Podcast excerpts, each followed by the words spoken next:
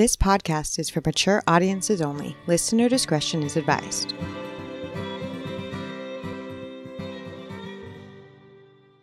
Welcome back to From Crime to Crime. Hey, buddy, how's it going? Great. You ready to get into a murder? There's been a murder in South Carolina. Yeah. So, this episode was highly requested, and we kind of avoided doing it during the trial because, if we're being honest, it was pretty annoying. there was a lot of back and forth. Yeah.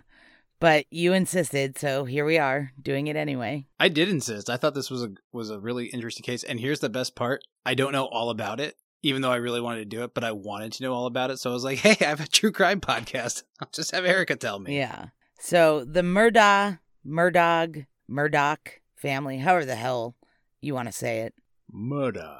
they're obviously The murder family.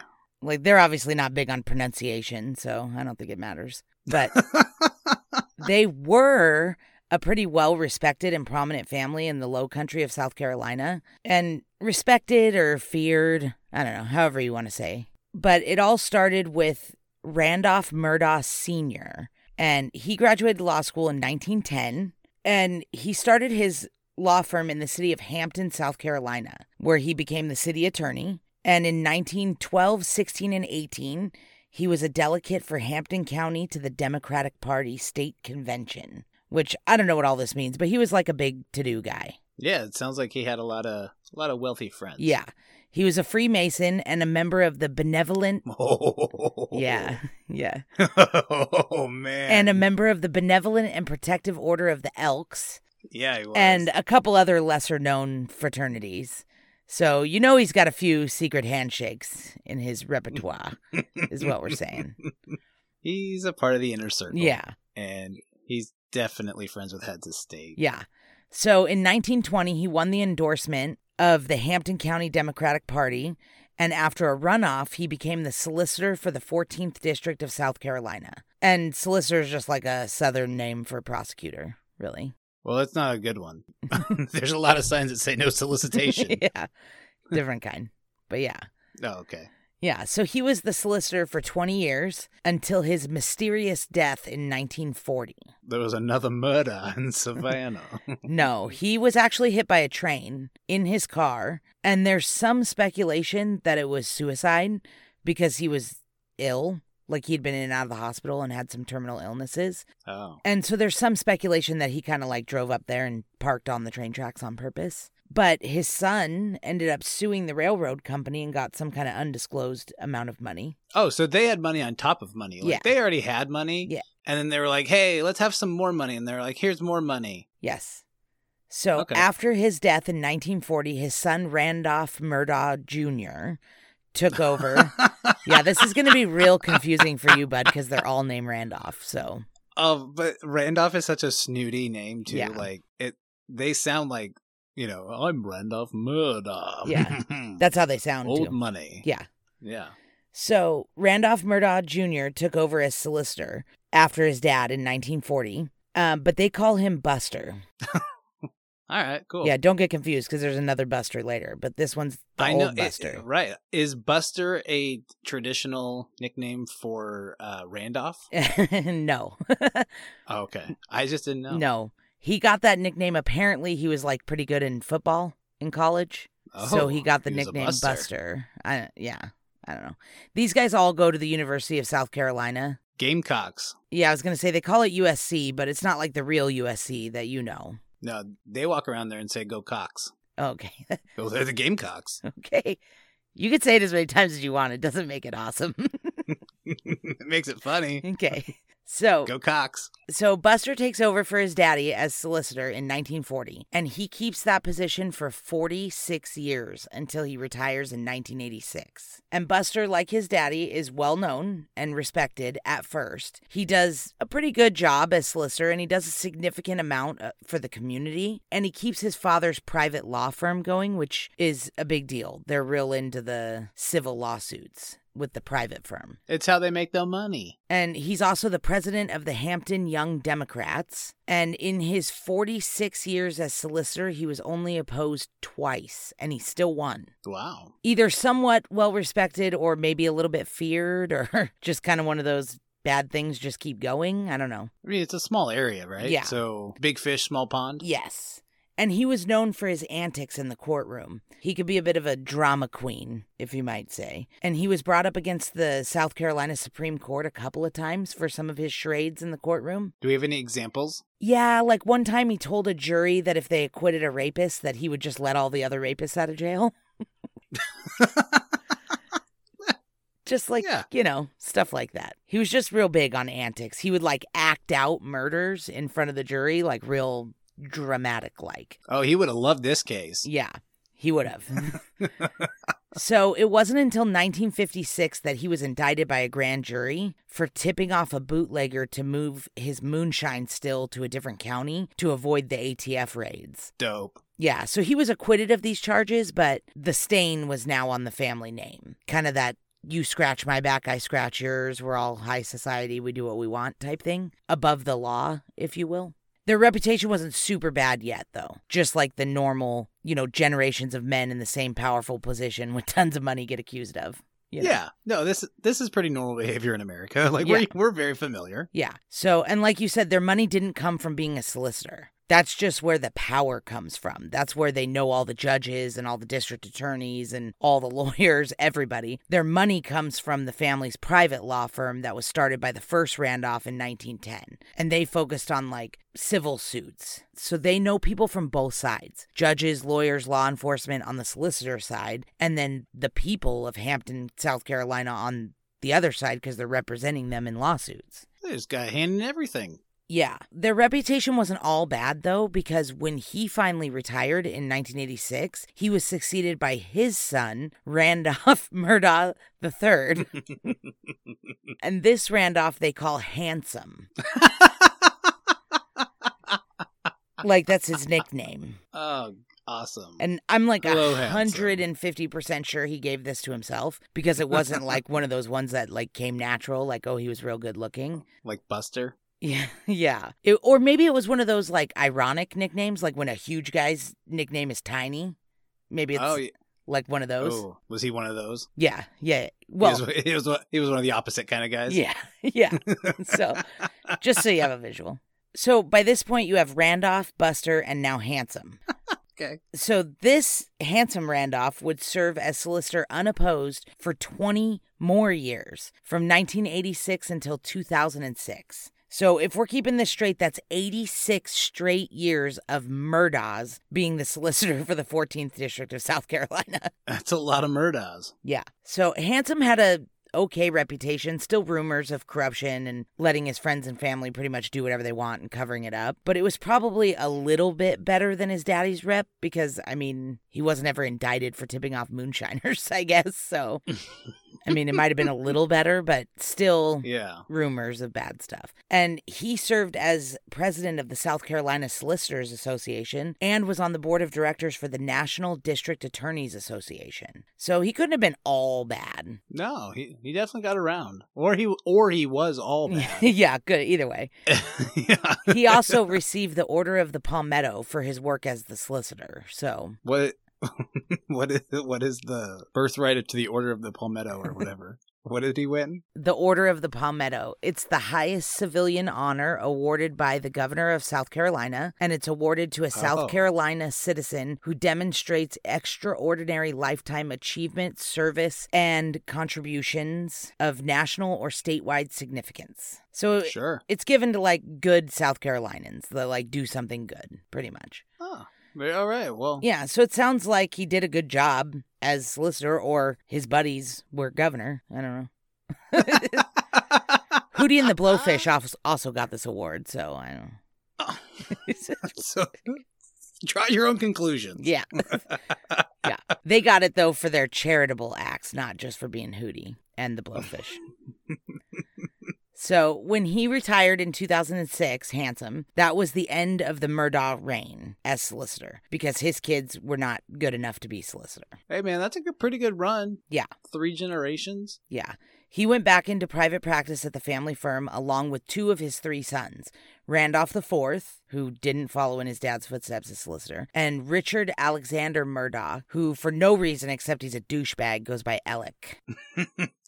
But like it's still spelled Alex, right? Like I don't know. I think is it it's Alec Murdoch, right? Murdoch? It's Alec or is it Alex? His name is Richard Alexander Murdoch, but he goes by Alex or Alec. Alec, huh? I don't know. I don't Did love he ever go by Dick? He should have. Well, he's probably going going to be now. So they would be volunteer solicitors at some point, but never held the office of solicitor. So by 2019, the family law firm is thriving, and Randolph IV and Alec both work there. Their father was retired at some point, but still around. He and their mother Libby live on a piece of property called Almeda. Because they're some of those people that name their properties. You know how we love that? Like Magnolia Farms? Yeah, or like Libby Park. Oh. Oh, yeah, like us. Yeah, like you.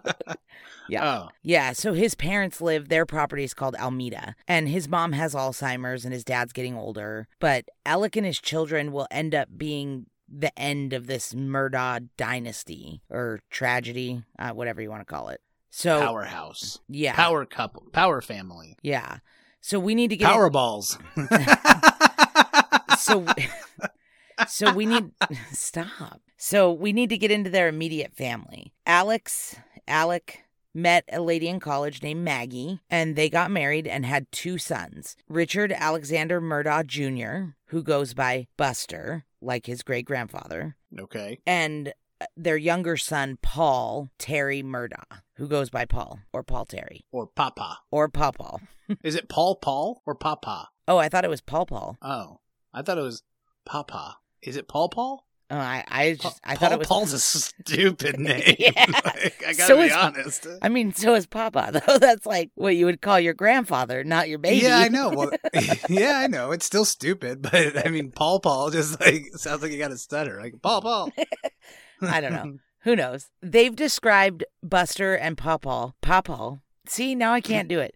They've described Richard Alexander Murdaugh Jr. and Paul Terry Murdaugh as rowdy boys with zero discipline. They were spoiled rotten, and their parents, Maggie and Alec, gave them everything they ever wanted and then some. And they were also the type that like made excuses for them and cleaned up after them and stuff like that. Like I they believe that. zero responsibility growing up. By the time this kind of money hits like four or five generations, like there's no respect for it. You no, know, like they, they, don't didn't earn understand. it. Right, exactly. It's just always been there. So yeah, there's no like you got to earn this kind of thing. Like So Maggie has been described as nice and pleasant, but caring a lot about wealth and status and her position in the community. I don't think pleasant is the best way to like the nicest way. Like oh, she's pleasant means like I could take her or leave her. Yeah. you know she's whatever. That's pretty much the idea that I got was that she kind of thought she was better than everybody. Oh, okay. So she didn't have a lot of friends. She was really close with her sister and her family because her sister had more money than they did. So Oh, wonderful. There's Yeah. just money flying all over this place. Yeah, her sister married better than Maggie did. Well, obviously, because we'll see what ends up here. But Alec, on the other hand, was not much of a looker, like his daddy Handsome, but he's been described as charming, which that's how they describe Ted Bundy, too. So, Sometimes people describe me as charming. yeah, but mostly they use that term for serial killers. Thank you. yeah, you're welcome. So, not only monetarily did they give Buster and Paul whatever they wanted, but they also let them do whatever they wanted. They provided alcohol and places to party for them and their friends, even at a young age, like early teens, when that shouldn't be going on. No. It was just one of those, you know, rich kids doing whatever they want. Yeah, it just kind of sounds like money being money, Yeah. you know? So they had a house in the city of Hampton, South Carolina, where the law firm was. And then they had a summer beach house in Edisto. And then they had Moselle. And Moselle is like a 1,700 acre hunting property just outside of Hampton. How big? 1,700 acres. Yeah, that's what I thought you said. Actually, it was like 1792. God, that is massive. And this is just protected land for them to go hunting on? And so, like, if a deer or, or whatever stumbles into this land? Yeah, there's buildings though and houses and stuff. Like it, they they bought a house that's on seventeen hundred and something acres, and most of the property is hunting property. It's woods and two and a half miles of riverfront access, swamps, duck blinds, dove fields. They have an airstrip. these weird dog kennels where they keep their hunting dogs and their family dogs. Yeah, I saw that. I didn't like that a whole lot. Yeah, and then a big, beautiful home that was built like just in 2011. And they bought it like two years later. So it was like a brand new house that was built on there. Yeah, it's a beautiful piece of property. And they call it Moselle. Any idea how much that cost? I don't know. It's South Carolina. I don't really know their real estate. So it could be like five million or like eight bucks. I have no idea. Yeah. So in February of 2019, underage Papa took his brother Buster's ID and his daddy's boat, and he loaded his girlfriend and two other couples that they were close with, all teenagers, and they were all friends. It was like three couples. They were going on a date night, and they decided to take the boat to an oyster roast up the river because they had heard there was going to be DUI checkpoints on the highways. So they're like, let's just take the boat. This is so like ridiculous. Like one, an oyster roast sounds disgusting, Yeah. and two, like these teenagers are just getting getting drunk and going by waterway. Yeah, like what in the Dawson's Creek is going on here? This is ridiculous. At about 1 a.m. on their way back from the oyster roast, they stopped at a dockside bar somewhere along the river and were taking shots. Sure.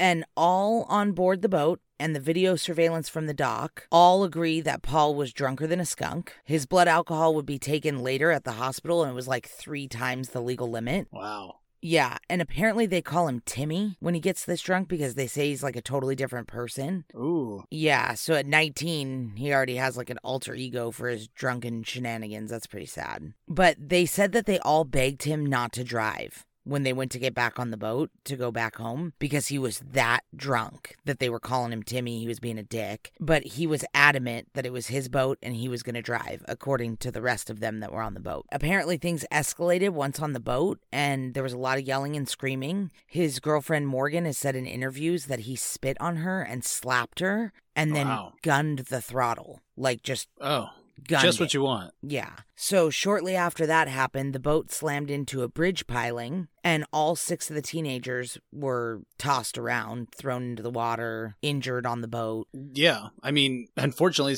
dumb stuff like this happens when people get behind the boats or throttles or whatever of cars and does stuff like this. This is terrible. Yeah. These guys just had like no rules. Like anything, anything went for them. Yeah. And unfortunately, only five of the six kids made it back out of the water. 19 year old Mallory Beach was nowhere to be found. What? Yeah. Did they ever find her? It would take a while. Whew. So the other kids all went to the hospital except Mallory's boyfriend Anthony. He wouldn't leave the river. Even though he was injured, he was like, no, I'm going to stay here till we find her. And the interference by the Murdaugh family started immediately. The Murdaughs were at the scene, they were at the hospital, they were telling the kids that were in the boat, like, don't say who was driving, don't tell the cops that Connor was driving. They were like insinuating that one of the other kids was driving the boat, not Paul. Even though it was not anybody else's boat but their own. Right. And Paul was Wow. driving. Right, of course. But they, even at the hospital, were telling these kids, like, don't say who was driving. They were telling the law enforcement that was there who was their friends, like, don't interview them right now. They're, they've been drinking. We represent them, you know, like as oh, lawyers, Oh, wow. even though they didn't, you know. So it was really bad. The, the involvement with the Murdaughs was like immediate. The parents of some of the other kids that were involved in the accident, and even the girl who passed away, her mom wanted to see the boat and where the accident happened. And it was all cordoned off, like with police tape and everything. And she tried to go down there, and they were like, no, ma'am, it's a police scene. You can't come in here, whatever. And then, like, right after, she watched Maggie Murdaugh drive right in, down to the scene. Oh, no way. Yeah, and she's like, "Well, what the hell? Her son was the one driving the boat. If anybody shouldn't be allowed in there, it's her. You know, my kid's missing." Yeah, no kidding, right? Yeah, so the Murdaughs were pretty insistent right away that Paul was not driving the boat, even though all the other kids on the boat were like, "Of course he was driving the boat. It was his boat." Yeah. And the scene wasn't treated as a crime. It was treated as a missing kid in the water, you know, and they were looking for her, search and rescue teams, everything, but nothing was treated as a crime scene. Yeah. There was yeah. no real investigation. There should have been an investigation into the crash, and there was no real investigation. Right. So, seven days later, on March 3rd, 2019, Mallory's body was found five miles down the river, and her autopsy would later reveal that she suffered blunt force trauma to the head and then drowned, Yeah. which is devastating because, I mean, she was young, she was at the prime of her life. You know, this, there's a documentary on Netflix, and they go real deep into this boating accident and the five kids that were on the boat with him, and they're all extremely affected affected by this accident. Oh, hell yeah. This is life changing for them. So eventually, Paul was charged with three counts related to the accident and Mallory's death, which was kind of unheard of. Everybody thought he would definitely get away with this. And the Murdaughs did everything they could to make sure this went away and that he got away with it, but it wasn't going to. So they hired Dick Harpootlian, who is the Democratic state senator for South Carolina. He's representing Paul in this boating accident trial. How does he have time? I don't know. How is he ever going to get reelected if people connect him with the Murdaughs? I don't know. Yeah, it just seems weird to me. It seems like political suicide. Maybe he was tired of running. Yeah, maybe. I don't know. Anyway, Paul's finally in trouble for something, which is great. But it's still not the usual way this would go down for anybody else. Like most people would have been arrested when they were charged with DUI causing a fatality. Sure. And then you would have to like bail out and all that kind of stuff. But pretty much every law enforcement agency around recused themselves from this judges and police officers and everything because they all knew the Murdaugh. So he never got locked up or anything. He got to take his mugshot in like a regular polo shirt and he just had to like Oh. appear in court. And he pled not guilty and was released on bail. So it's like he never did any jail time or anything. He didn't even have to get like locked up and booked. No consequence for anything that he does. Yeah. So, in the following months, waiting for the court stuff to play out and some justice to be served, you would think the Murdochs would have been on like their best behavior. Do you call them the Murdogs? Yeah, whatever. I I, like don't. Murdochs, whatever you want to say. I think it's Murdaugh, but I like Murdogs. Yeah. But instead of being on their best behavior, they just kept being Murdochs. They kept trying to muddy the water and say somebody else was driving. It was total bullshit. Paul was seen drinking and partying, getting pulled over for speeding. Like, he was still just the same hot mess. Then Buster, his older brother, gets expelled from USC for plagiarism. Oh. And allegedly, Alec paid like $60,000 to get him reinstated. But then a civil lawsuit is filed against the Murdaughs from the Beach family over the wrongful death of Mallory because they really thought the death of their daughter was going to get covered up because that's the way everything was being handled. So they didn't think that the criminal charges were ever going to be a thing. Well, and it sounds like these are the types of people that would cover something like this up and have the connections to do so. Right. So they filed a civil lawsuit. So shit is hitting the fan, is the point. The Murdaughs are literally spinning out of control. Maggie is starting to notice money issues that they're having and allegedly hired a forensic accountant and possibly a divorce attorney. But the community is like turning against them. The Murdaugh name, if it wasn't already associated with corruption and allegations of criminal misconduct, it certainly is now. Yeah, I bet. Yeah, they're under an extreme microscope. And the general thought is Paul is a spoiled rich kid whose parents clean up after him. And this might just be the tip of the iceberg as far as the rumors of other wrongdoings that the family has done. So other things start to come up, like the death of their housekeeper, Gloria Satterfield, the year before. She died of a head injury after slipping and falling at their Moselle property. That seems convenient. And her death was ruled natural causes somehow, even though it was a trip and fall. And no autopsy was performed. But yet she had like a ton of broken bones and ribs and a head she fall injury. downstairs? Yeah, the front steps of the house, which is not a flight of stairs, it's just a couple of stairs. Hmm. So, not a whole lot of that is adding up now Yeah. You know, with hindsight to see how evil these people are, it's like, oh, that's not adding up. And Alec sued his own insurance company and won millions of dollars for Gloria Satterfield's kids. But the problem is, he never told them that they won four point something million dollars. He just took the money. Oh, there you go. So by June of 2022, law enforcement decided to reopen her death investigation and they announced the approval to exhume her body to do an autopsy. But to this day, they still haven't done it. I hate when they I know. they exhume bodies. But they've been a little busy. We'll find out what they've been doing besides that. Alec and the Murdaughs keep them pretty busy here for the next like year and a half. So, I believe that. yeah. Spoiler alert. Yeah.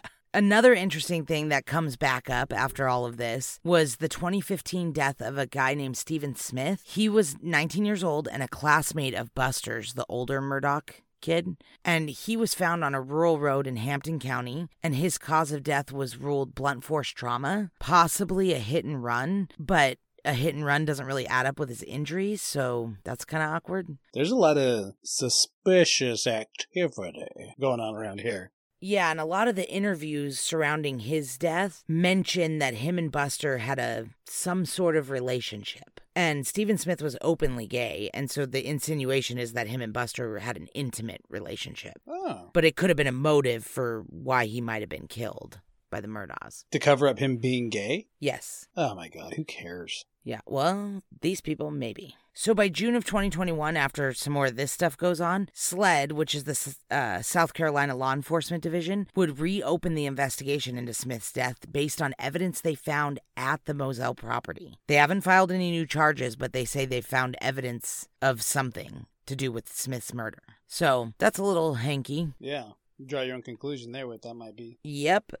So, with all of these old skeletons coming back to haunt him and the civil lawsuit that he's definitely going to lose because it was 100% his boat and his kid and his insurance, you know. And his fault. yeah.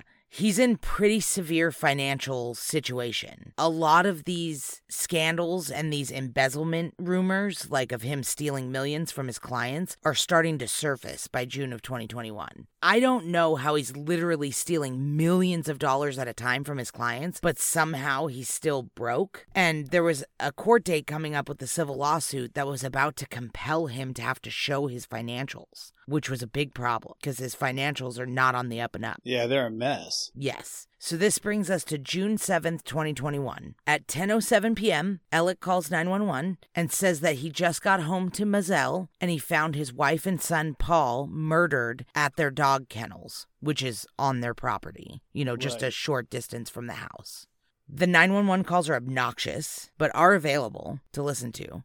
But it's total chaos. Dogs barking, Alec talking in this weird, screechy, high pitched tone that isn't crying, but almost like how you would act when you were trying to pretend like you were crying, but you weren't really crying. You know what I mean? Well, that's suspicious.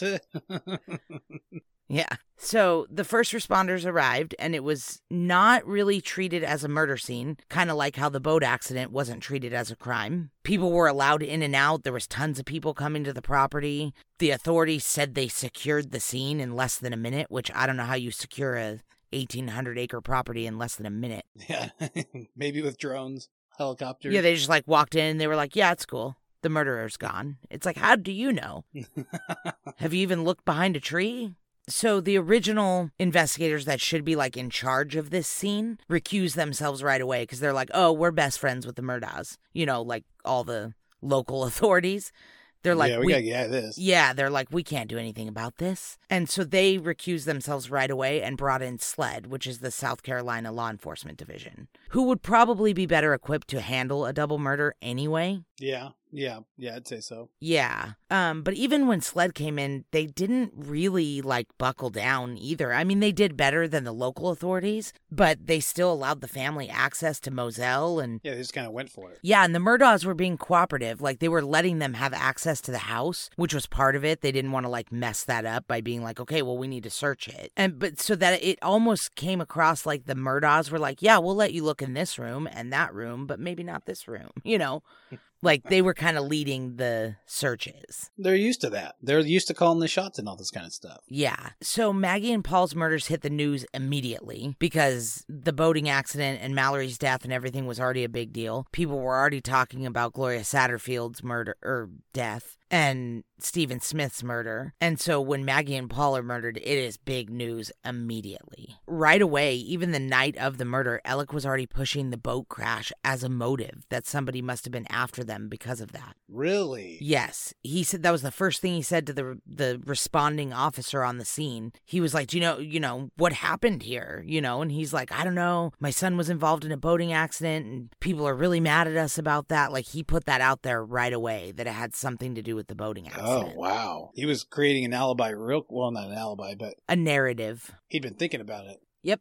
So then it comes out that Alec is broke and has a real big drug problem, opioids, and he's stealing from his clients and spending millions of dollars on drugs somehow. That's impressive.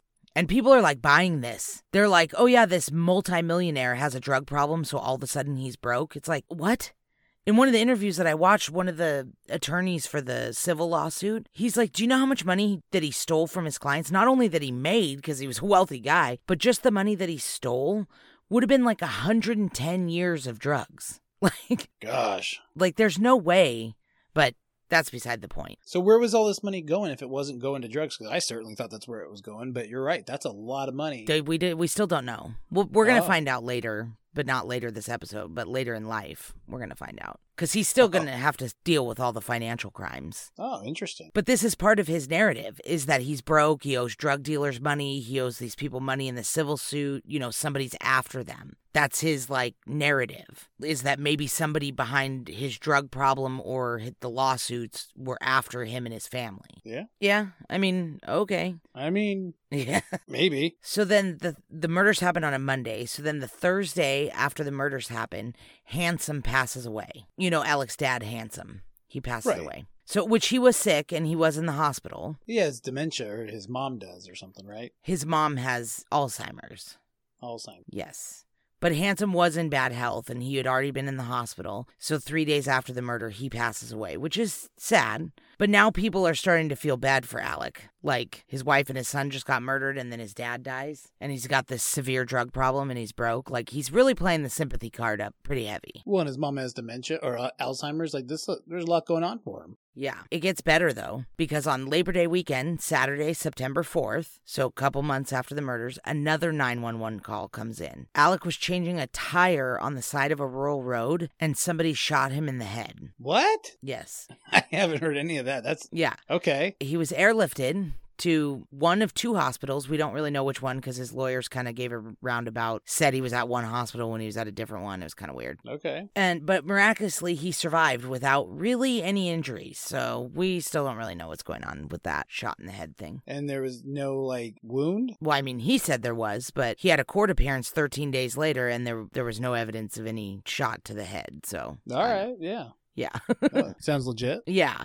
And his lawyer started releasing things to the media about him being, like I said, him being in one hospital, but he was really at another one. And then they were talking all about his drug use and all that kind of stuff. It was like, what are you talking about? And then they announced two days after the shooting that he's going to rehab because Oh, his drug use is so bad. Then they arrest a guy that they say is his drug dealer, though he doesn't really have a record of being any involved in any kind of drugs, but they charge this guy for shooting Alec on the side of the road. Oh. But interestingly, they charge him for assisting in a suicide and conspiracy to commit insurance fraud. Oh. So now they're Wow. saying that Alec wanted to off himself so that Buster would get $10 million in life insurance and would be set. So they're trying to say Alec is suicidal about losing his family and all this kind of stuff, and that he wanted to do it this way so that Buster would still get life insurance, which is super scammy. Well, yeah. Like this Sure, whole yeah. thing was a setup. And him and Eddie are treated real differently when they get arrested for being involved in the same thing. Like their bail amounts are totally different. Alex Alex gets like real cheap bail and gets let out. This other guy gets like cash bail that he can't pay. He's still in jail. Oh, no kidding. It's been like two years and he's still in jail, that other guy, for this Yeah, well, conspiracy. Alec is thing. too. So Yeah, but he wasn't. He got out for this. right. So it's kind of weird. A few days later, his law firm, the one that his great great grandfather or great grandfather, the the first Randolph started in 1910. His great grandfather then. Yeah, his law firm announces that they fired him. Oh well, that, was unexpected. Yeah, because apparently he's been stealing millions of dollars from clients, and they're like out in the open about that. They're like, yeah, he's been misappropriating funds. We're done with him. So, like I said, him and Eddie are treated real different in jail, which is really awkward. So he's out in October when he was arrested again at a rehab for stealing the $4 million payout that was supposed to go to the housekeeper Gloria's kids. So in December, a judge set his bond at $7 million, and he agreed to pay the $4 million to Gloria's kids. So it's like, hey, I thought you were broke. Where do you have $4 million? right. Then in June of 2022, he was indicted on the charges for the conspiracy to commit insurance fraud and all that stuff for the getting shot in the head thing. Right. And some sort of narcotics charges for oxycodone. So shit's starting to really implode for Alex, but he's still getting like real special treatment every time he's arrested and let out. But by July 14th, 2022, he was finally indicted on two counts of murder for Maggie and Paul. So over a year after their death. By this point, it's shocking because you don't want to think a dad could shoot his son and his wife. Seriously. Especially in the way that they ended up, like their autopsies ended up coming out. That Paul was shot twice with a shotgun, once in the chest and once in the hand and the head. And Maggie was shot with an AR 15 a bunch of times, like including in the back, like she was running away. Well, so I did kind of see like a diagram of this today before we did this. And so with Maggie, what they're saying is she was shot with that AR 15 in the front. And because of like where the wounds were, they think that he went around behind her and shot her again. And that was actually the wound that killed her because it entered in through her back, went through, I think, her left breast and went up through her jaw. Yeah. And that's what killed her. And then he came around the front and shot him in the, shot him in the head. Her. Shot her in the head from there. So that's what they think actually was like went down, which is gnarly. Yeah, it's really it's shocking, but it's not surprising. Like nobody's surprised by anything that the Murdaughs are, you know, accused of at this point. Right. So by July, he pled not guilty, and his lawyers push for a speedy trial. And his lawyers are that Senator Harpootlian idiot, Dick, whatever his name is, and then Jim Griffin, another like highfalutin millions of dollars of attorney. Yeah. So in December, he was charged with another bunch of stuff related to the financial crimes, like a zillion more charges, which we're not going to go over because they're all like way too much. But he's in deep shit for the stuff he was doing financially like eight, ten million dollars bad stuff. Then, the end of January this year, the murder trial of Richard Alexander Murdaugh, aka Alec, will begin because they push for a speedy trial. And we don't need to go over this trial in painstaking detail because we all watched the shenanigans unfold in real time, Yeah, we did. or at least clips of it on TikTok. okay, fair enough. yeah, that's how most people watched it. Definitely. Yeah.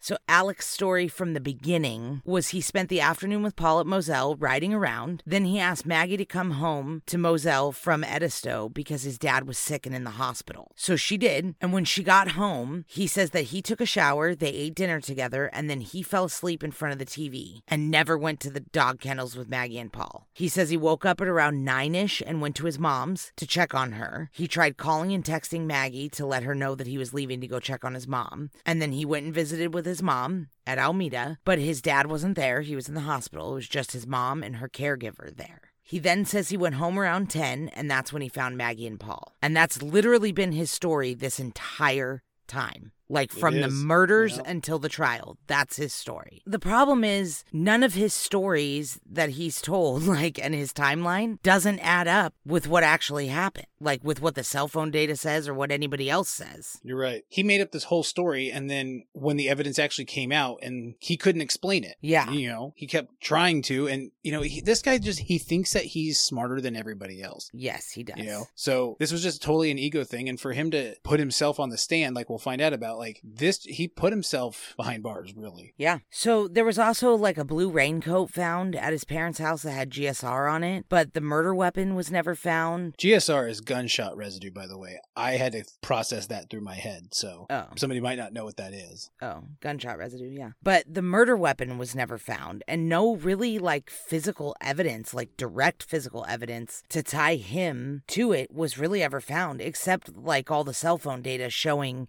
the times that he was at certain places. And the, the times lined up more with what the caregiver was saying that he was not at his parents as long as he said. A big point of that is that the time of death was 9 p.m., and according to all of this data, he was still at Moselle at 9 p.m., so he could have done this. Yeah. The big kicker, though, was this kennel video. There was a video found on Paul's cell phone from the dog kennels the night of the murder at 8:44 and 43 seconds, which is like right before the estimated time of death. And about 3,456 people testified that it was Alex's voice on the recording. Even though you couldn't see his face, they all said, "Yes, that's Alex's voice." Yes. Have you heard that Yes. recording? Yes. And do you think it is? Yes. Yeah, hundred percent. Yeah. There was still a chance, though, for at least a hung jury, maybe. I don't think an acquittal, but at least a hung jury, probably, because there was really no physical evidence tying him to this until Alec took the stand. And then this buffoon, who thought he was smarter than everybody, took the stand, and immediately you were like, oh, yeah, that's totally his voice on the kennel video. Right. Now he can't deny that that was him on the kennel video when he could have still been denying it. Did he know that they had that? He didn't know that, Yeah. did he? Oh, yeah. Oh, he did? Oh. Yeah. Well, at the point that he testified, yes. I don't know when he found out, but yes, at the point that he testified, the kennel video had been being shown the whole trial. And everybody was testifying that it was his voice. And then he got on the stand and was like, Yeah, I'm a liar. It's like, what? like his testimony. It's pretty much what he had to say. Yeah, his defense was like admitting to everything except the murders. Yes, I lied about everything, but I didn't kill my wife. And it's like, what? Yeah, so he was sleazy and unlikable. Plus the fact that he was literally admitting to being a liar and giving the jury his voice to compare to the kennel video. But the nail in the coffin was he admitted it was him on the kennel video when he was on the stand. He's like, "Yeah, it was me. I was there at 8:44." It's like Yeah. your defense the whole time is that you never went to the kennels. He admitted it. He'd been lying for a year and a half about not being Yeah. at the kennels. And then all and of a sudden he admits it. on the Yeah. stand, he's like, "Yeah, it was me on the videos." And his lawyer was like, "Well, why would you lie about that?" And he said some stupid shit about, "Oh, the tangled webs we weave," or some dumb shit. Yeah, he quoted Shakespeare. He said, "Oh, the tangled web we weave when first we practice to deceive." And Yeah. He got trolled for that. Everyone ran him through for that. Like, dude, you're Well, not Shakespeare. Well, I'll tell you why. Besides that, you're not Shakespeare. It doesn't fucking explain why you lied in the first place, you dummy. Yeah. Like they're asking why you lied about being at the kennels, and you're like, oh, it's because when I lied at the beginning, I had to keep lying. It's like, right, but we're asking you why you lied at the beginning. And he's like, oh, because I have a drug problem. It's like, that doesn't explain anything. like, what are you talking about? So anyway, he pretty much nail in the coffin with this him testifying because besides the snotting and the lip smacking and the just being very unlikable, he literally admitted that it was him on the kennel video at the murder scene right before the murders. he really is very unlikable. Yeah, super unlikable. Yeah, it's pretty hard to like get in his corner because you don't feel bad for him. Yeah, which is like I don't understand how everybody's Yeah. like, "Oh, he's so charming and that's why all these people do stuff for him." It's like he must have dirt on all these people cuz he's gross. And he definitely doesn't have like the accent I would expect, like that thick southern drawl. I did not see that coming out of him, and he just he lays it on thick. Yeah. Um, is he considered a family annihilator or no? Because he didn't kill his entire family. I don't know what the criteria is for that because he did Google leave one. He did leave Buster. Yeah. so I don't know. Yeah. Oh, I wanna don't. Google it. I'll get on a list or something. I'll get on the list. We're already on lists. Yeah. So the jury took two hours to deliberate, and they took a lunch break in there too. So they took like eight minutes to deliberate, and they came back with two guilty verdicts. He was sentenced to life in prison. and I think they got it right. Oh, you know, yeah. and and, and I Hundred think percent, they got it right. and I think him testifying really sold him on like Oh. sold his ticket. Like, what am I trying to say? Like, I think Stamped it really his like ticket. stamped his ticket like up the creek, man. Yeah, totally. You know, like he was. Uh, there was some doubt, honestly, and after that, like everyone was like, "Oh yeah, no, this guy, yeah, this guy did it." No- Yeah. no, question. So for me, there was not really any doubt. There was more doubt that they could get a conviction because it was like, yeah, we know he did it, but like there hasn't been any real proof that he did it. You know, like real solid proof. Everything was real circumstantial. Right. But then as soon as he started talking, I'm like, oh, this guy, yeah, he did it. yeah, I know. There's just something about him when you're just like, "Oh man, I don't like you." Yeah. So it's not over for him either. The civil lawsuit is still going on since that had to be put on hold for this trial. And all of his financial crimes stuff is still a real big problem for him. Like he's going to have to answer to all of that stuff. And SLED is still investigating Stephen Smith's death and Gloria Satterfield's death. So we'll see if uh, any other murders go down for the next one that they get charged with. There's been a murder convicted of murder, Yeah. and possibly more murders committed more murders. Allegedly, It's- possibly, oh. maybe. We have to be real careful with the allegedly. This is a whole family full of lawyers. I saw big maybe. I don't know anything. Yeah. I was just saying. but that was part of the reason why we wanted to wait until this trial was over because I wanted to be able to be like, Alec Murdaugh's a fucking murderer. Like he is now. Well, we don't have is, to say can say allegedly. yeah, because he's convicted. So I'm glad that I'm all caught up on this. yeah, I was really trying to avoid it for a long time. I know you were. Yeah, like I would see stuff about it and stuff, but I was really trying not to get into watching the trial. Like I just, I was really trying not to get into it, and then it just, it happened. Yeah, I mean it is interesting, like definitely to see like this type of a family fall. Like, yeah, it's captivating. To me, the saddest part or the scariest part, I guess, is that this c- level of corruption feels very like 1970s small town. Like It does. It, it, totally doesn't does. feel 2021. You know, like this feels like this shouldn't be going on still. Like we have so much technology. People shouldn't be getting away with this obvious level of corruption. Yeah, but it'd been going on for so long that like who knew it was even really corruption? No one was really checking on it. It was like, yeah, it's just things way things have always been, and Yeah. we'll just move along like that. Well, and the people that were involved in it were the people who should be checking on it. you know, like yeah, even after the too. boat accident, they you know they released the call logs from the Murdaugh's phones, and everybody they called was law enforcement. Yeah, Department of Natural Resources that were investigating the crash, like, but they were like friends of theirs. makes sense. Yeah. I mean, I'd call my friends too for help. So Absolutely. That's what I'm saying. Like, so it's like those are the people, though, that should have recused themselves immediately because they knew them yeah, and they didn't. So hopefully some of them go down for this corruption too and what they've done wrong in all these cases. I don't know. The solicitor that took over for Handsome when he retired in 2006 has been the same solicitor. His name is um something stupid. Stony Hinges or something. What's his name? I don't know. Duffy Stone, I think. Stone Cold Steve Austin. I think it's Duffy Stone. Anyway, he's kind of in a little bit of hot water because he took like three and a half months to recuse himself from the murder investigation. And he's like real close with the Murdaughs. So they're like, why would you wait that long to recuse yourself Yeah. from this? Like, because nothing happened in this investigation until after he recused himself. Oh, really? Yeah. Oh, Yeah. I mean, Alec Yeah. Murdaugh wasn't even arrested for a year after the murders. that's true. Yeah. So there's a lot of weirdness about that. I can't imagine if they just keep electing that guy as their solicitor, they're just asking for the corruption to keep going. I'm sure in some kind of lawless land, you know, way back when, this would have just been swept under the rug and whoops. But not today, man. They'll catch you. Yep. So anyway, that's uh the very general gist of the Murdaugh. Obviously, there's way more to it. Well, I feel I feel very generally gisted, so thank you yes. for putting all that together. But there is so much you can. I mean, you could research this family for years. There's one reporter, she hosts a podcast called The Murdaugh Murders, and it's been going, that podcast has been going for like two years or more. She's been investigating the Murdaughs since the boating accident, so like four years now. And she's like, every week has a new episode because there's new shit going on with these people.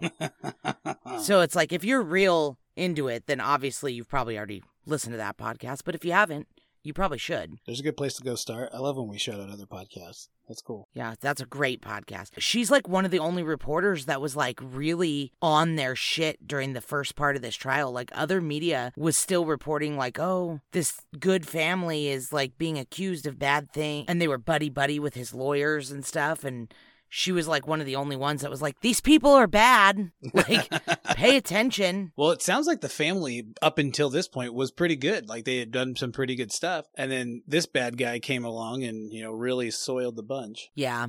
Although it does feel like now that they're finding things from past, now that, you know, everything's under a microscope, maybe they probably weren't good, but there just wasn't as much evidence 40 years ago, you know? Mm, a lot easier to cover it up if nothing else. Lawless land, man. Well, down here in Murdaugh country, it was Murdaugh law. Murder law. Yeah. They were the only ones above the law. Everybody else had to follow their rules. Oh yeah. Anyway, that's enough of the the Murdaughs. I don't want to ever talk about this again. All right. Until we have to again. Well, until their next next indictment. That's true. Um, I wanted to shout out Trickle Nickel eight eight two four for leaving us a five star rating and review, and also Carnell for uh, leaving us a five star rating and review. Thank you guys. We appreciate it. Except I'm almost positive that says Karen L. So thank you, Karen. Are we gonna have a missing person next week too? Oh, I almost forgot. We're going to have a missing person this week. So, our missing person this week is Tina Snipes. She was 43 when she went missing, and she'd be 48 now because she went missing in August of 2018 from Edisto Island, where the Murdaughs have their beach house. Tina had sandy brown hair and she was last seen at the Easy Shop on Edisto Island. She had a couple tattoos and a couple of distinct features, so we'll post a picture of Tina on our Instagram and we will see you guys next week. All right. I love you. I love you too. All right. All right, Bye. bye. This podcast has been a production of Orange Halo Media LLC, hosted by Grant and. If you enjoyed the show, please rate and review wherever you listen to your podcasts. To chat with us, go to From Crime to Crime on Instagram, From Crime to Crime on TikTok, From Crime the number 2 Crime on Twitter, or you can visit our website at FromCrime2Crime.com. See you next Wednesday.